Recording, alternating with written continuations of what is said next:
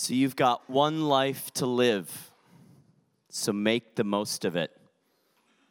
You only live once, so don't waste it. You've only got one shot at it, so make it count. YOLO. That's you only live once for some of you. But I know this if you don't live by the motto YOLO, you're going to be suffering from a lot of FOMO fear of missing out for some of you. Now, how do you live your life? Don't you want to make sure that you've seized every opportunity, that you get the right job, marry the right person, have the best adventures, and tick off everything on your bucket list? I mean, wouldn't your parents want this for you? Wouldn't Jesus want this for you? After all, you only have one life to live. Well, let's look at what Jesus says. In Philippians chapter 2, Jesus says this I want you to have the same attitude as I have. So do what I do, Jesus says. Jesus, who being in very nature God, did not consider equality with God something to be held on to, but he made himself nothing and being found in human appearance, he, he became like us. But not just like us, he became humble. He humbled himself and he became obedient to death, even death on a cross. Now, Philippians goes on, and Paul says this in Philippians 3 I want to know Christ and the power of his resurrection and the fellowship of sharing in his sufferings, becoming like him in his death and so somehow to attain from the resurrection of the dead. You see, Jesus' motto was not, I've got one life to live. His motto, I've got one life to give. Such a little change of letters with a powerful impact. How about you? Now you could say, Well, I've given, I've given my life, I give, I just had an offering, I gave. What are we talking about when Jesus says, I've got one life to give, follow me?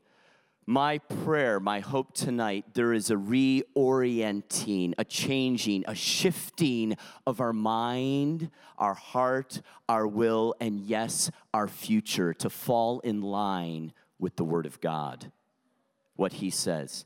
So, in order to describe this a bit more, I'll tell you a story. In this story, you could call me Pastor Simon. You see, I'm a pastor in the city of quite a big church. Call it a mega church if you want. And I had in my heart that I want, I want some unity among the pastors, among the churches. So I decided I'm going to have a get together with other pastors in the area at my place. I live out in the burbs. I've got a nice pool in the backyard, a nice barbecue. We'll have some love and fellowship as pastors. And so I got Pastor Craig and Pastor Tom, Pastor Bruce, all pastors of rather large churches like myself. And I've got Pastor Sherman and Pastor Todd, you know, kind of mid sized churches. And you know what? I even invited Pastor Joshua, not church planter. He goes around with a bit of a ragtag group of people. Anyway, pretty nice that I am. I invited Pastor Joshua. So we're there in my backyard. You got some pastors in the pool playing volleyball. You got some on a chaise lounge. You got some with me by the barbecue. Oh, fellowship, pastoral fellowship, until Almost imperceptibly, the back gate opens and closes, and there she is.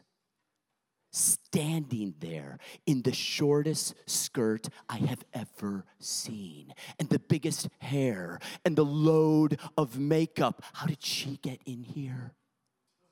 Like, I recognized her. I mean, she was that one that was on the street often. Oh, the guys in the pool stopped playing volleyball. They recognized this one. She was that one on the street. I quickly looked over at my wife. Her jaw dropped. Now, a bit of a holy anger began to rise within me because this was a holy gathering of brothers. The pastors in the community. This was a holy backyard. How dare.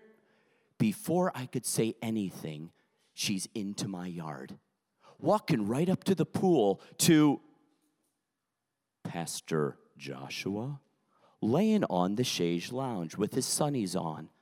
Well, she stands at his feet.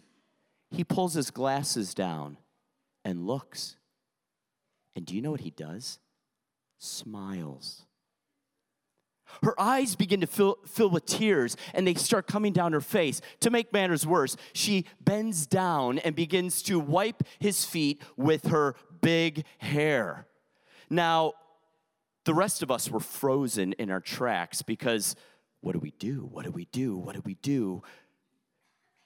And then, even worse, she starts kissing his feet.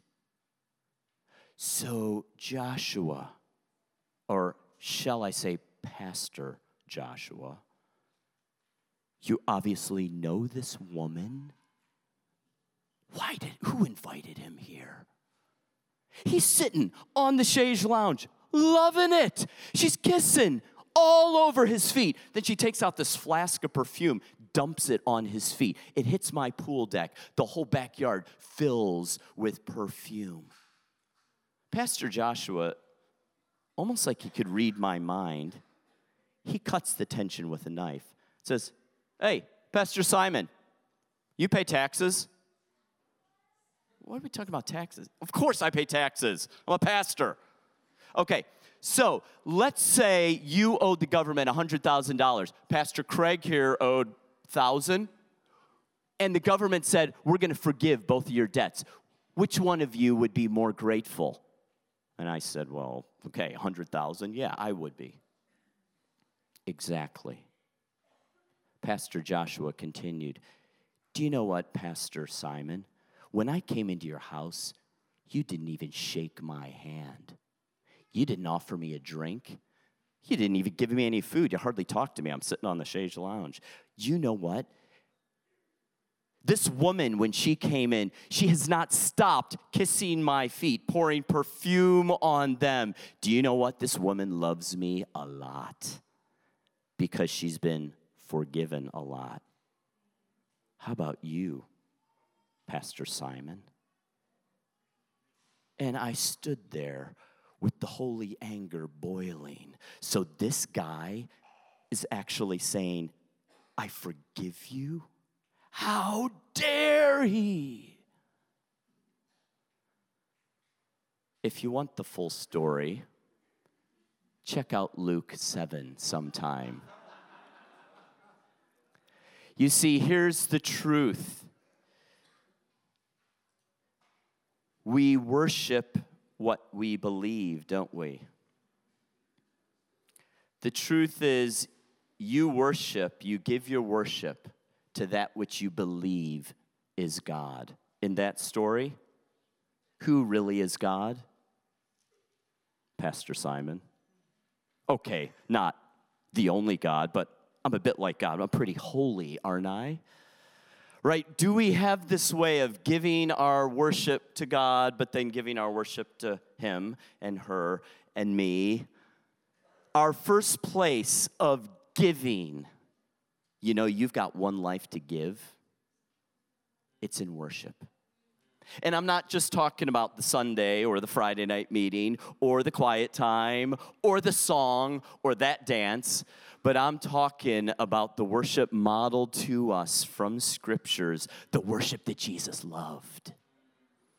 It was the extravagant, over the top.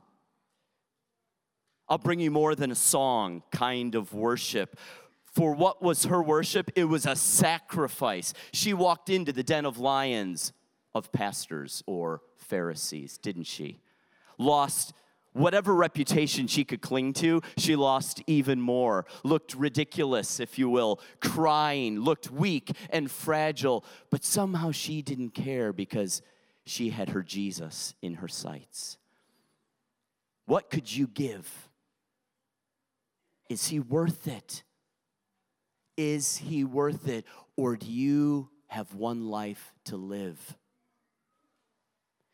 Those who have one life to live really, the worship eventually goes back here. I mean, I'll give you some stuff, Jesus. I'll, I'll give you my money a bit.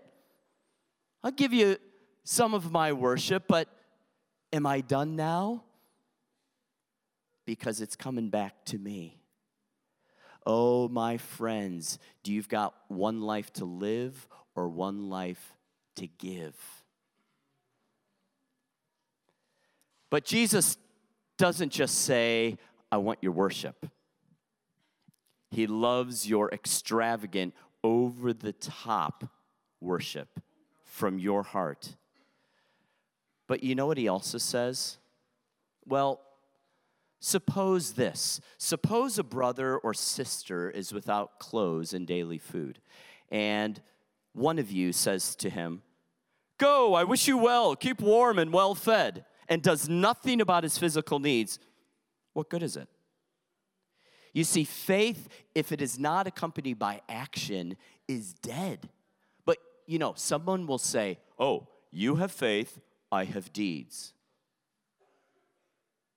Show me your faith without deeds, and I'll show you my faith by what I do. You believe there's one God? Good. Even the demons believe that, and they shudder.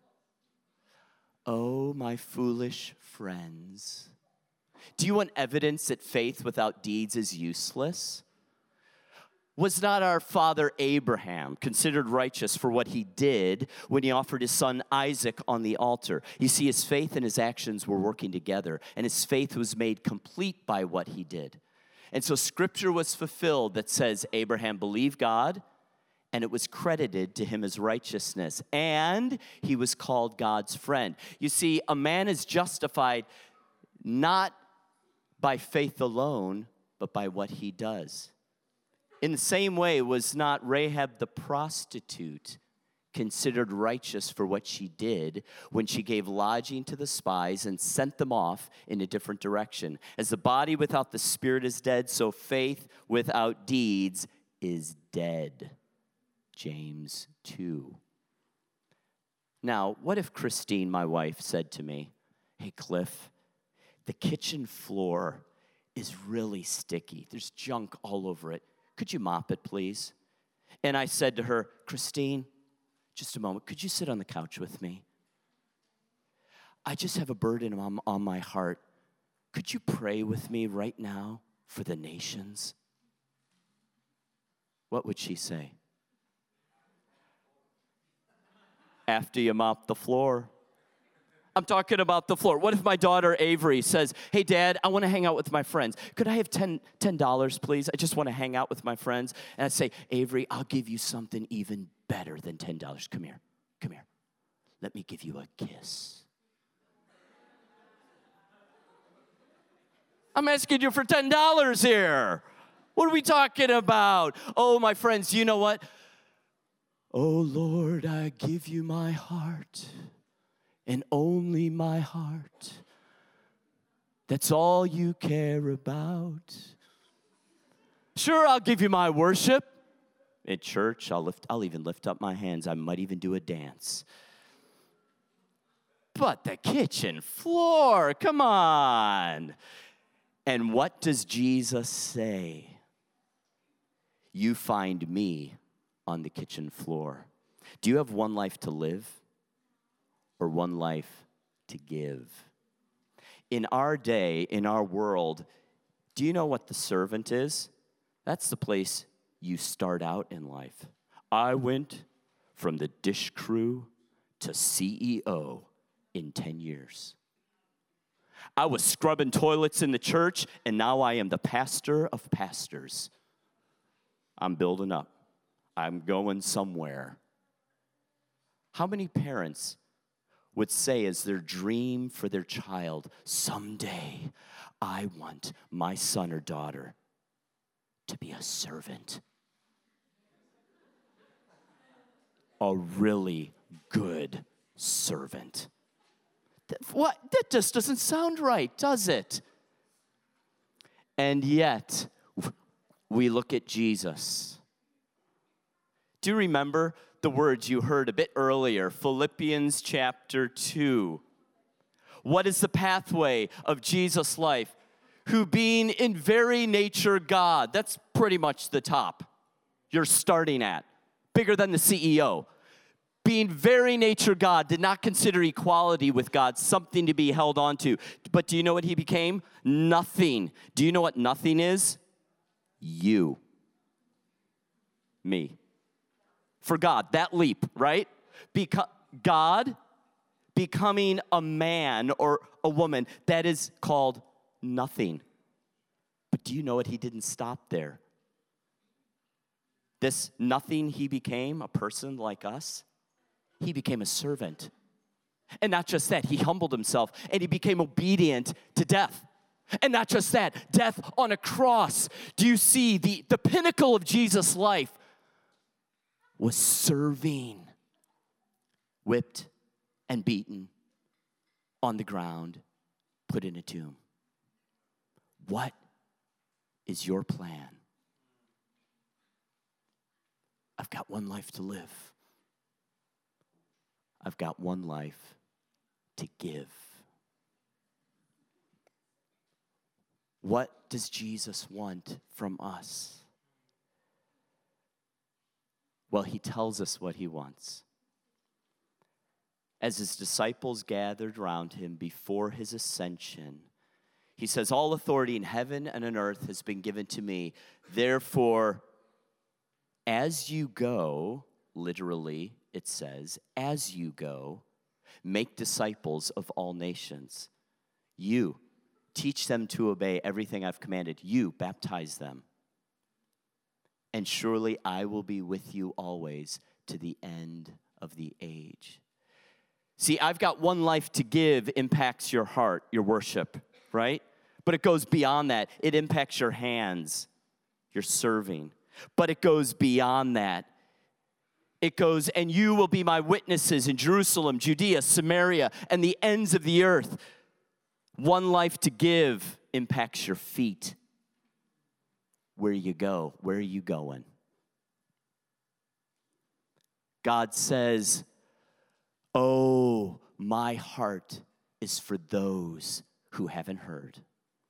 My heart is for those who are lost, those who are hurting and broken. You know, the words that I just spoke of in Matthew 28, we call it the Great Commission.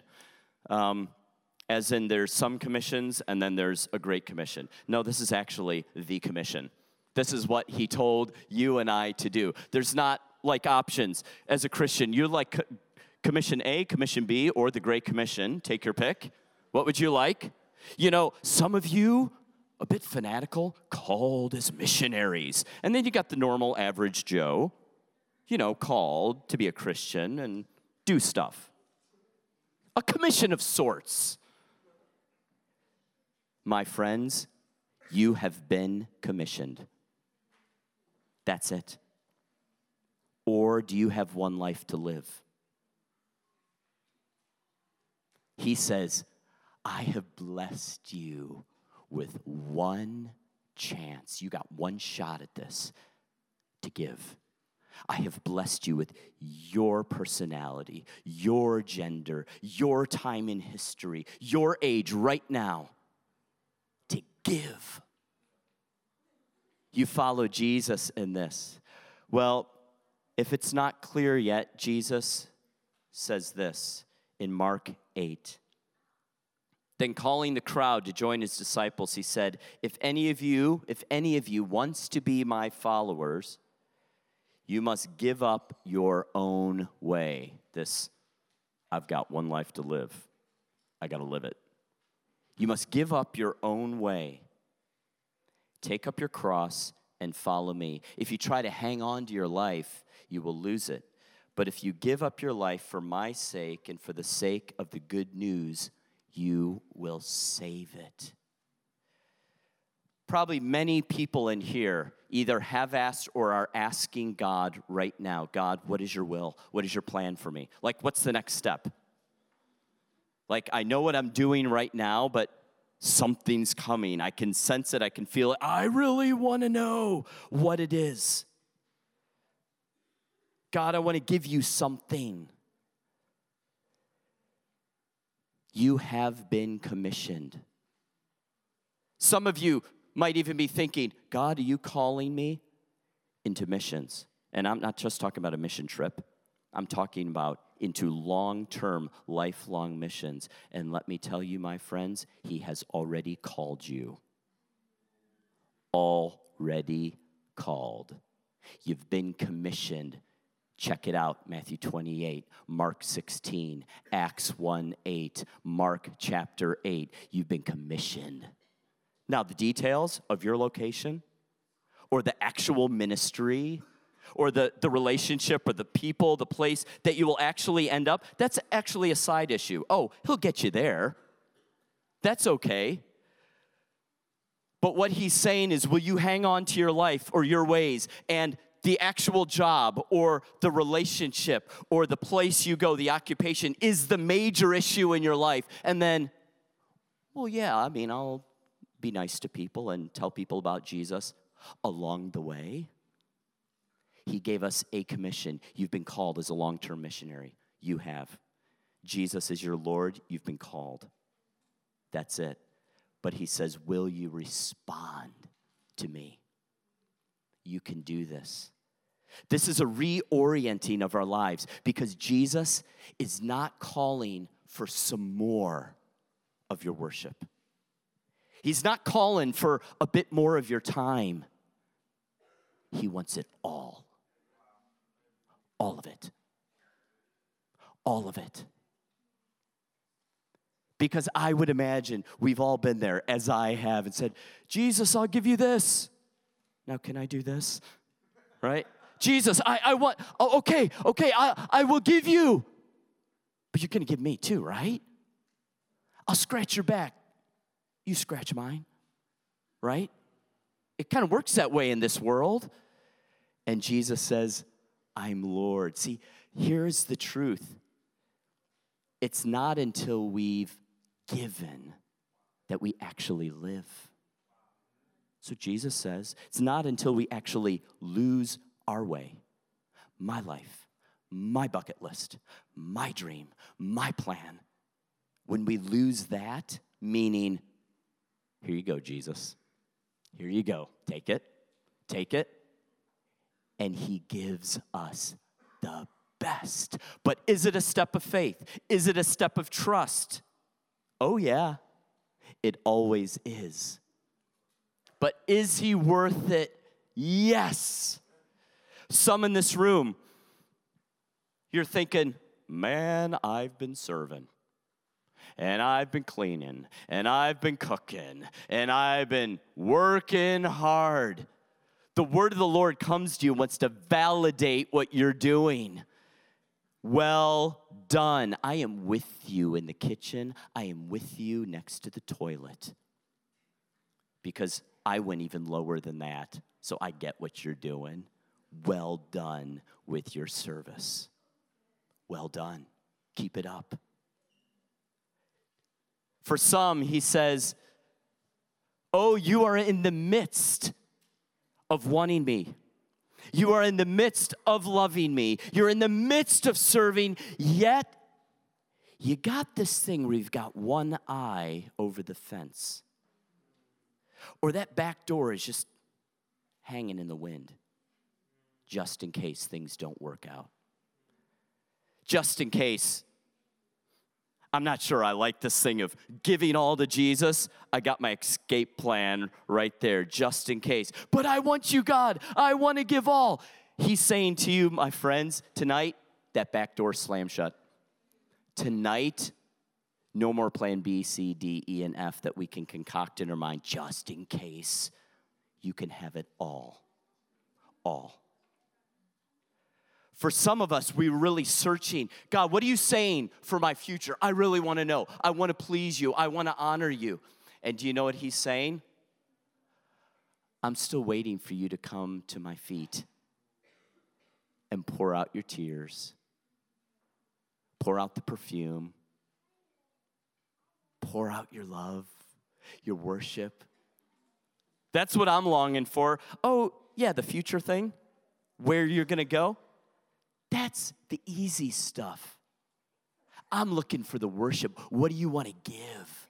And it's often in that radical, consistent, extravagant worship that the future is unlocked. And oh, yeah, do that. Go there. Here's an idea for you. But he longs for you and I to keep the main thing, the main thing, which is him, which is this radical, I want to surrender, I want to sacrifice for you.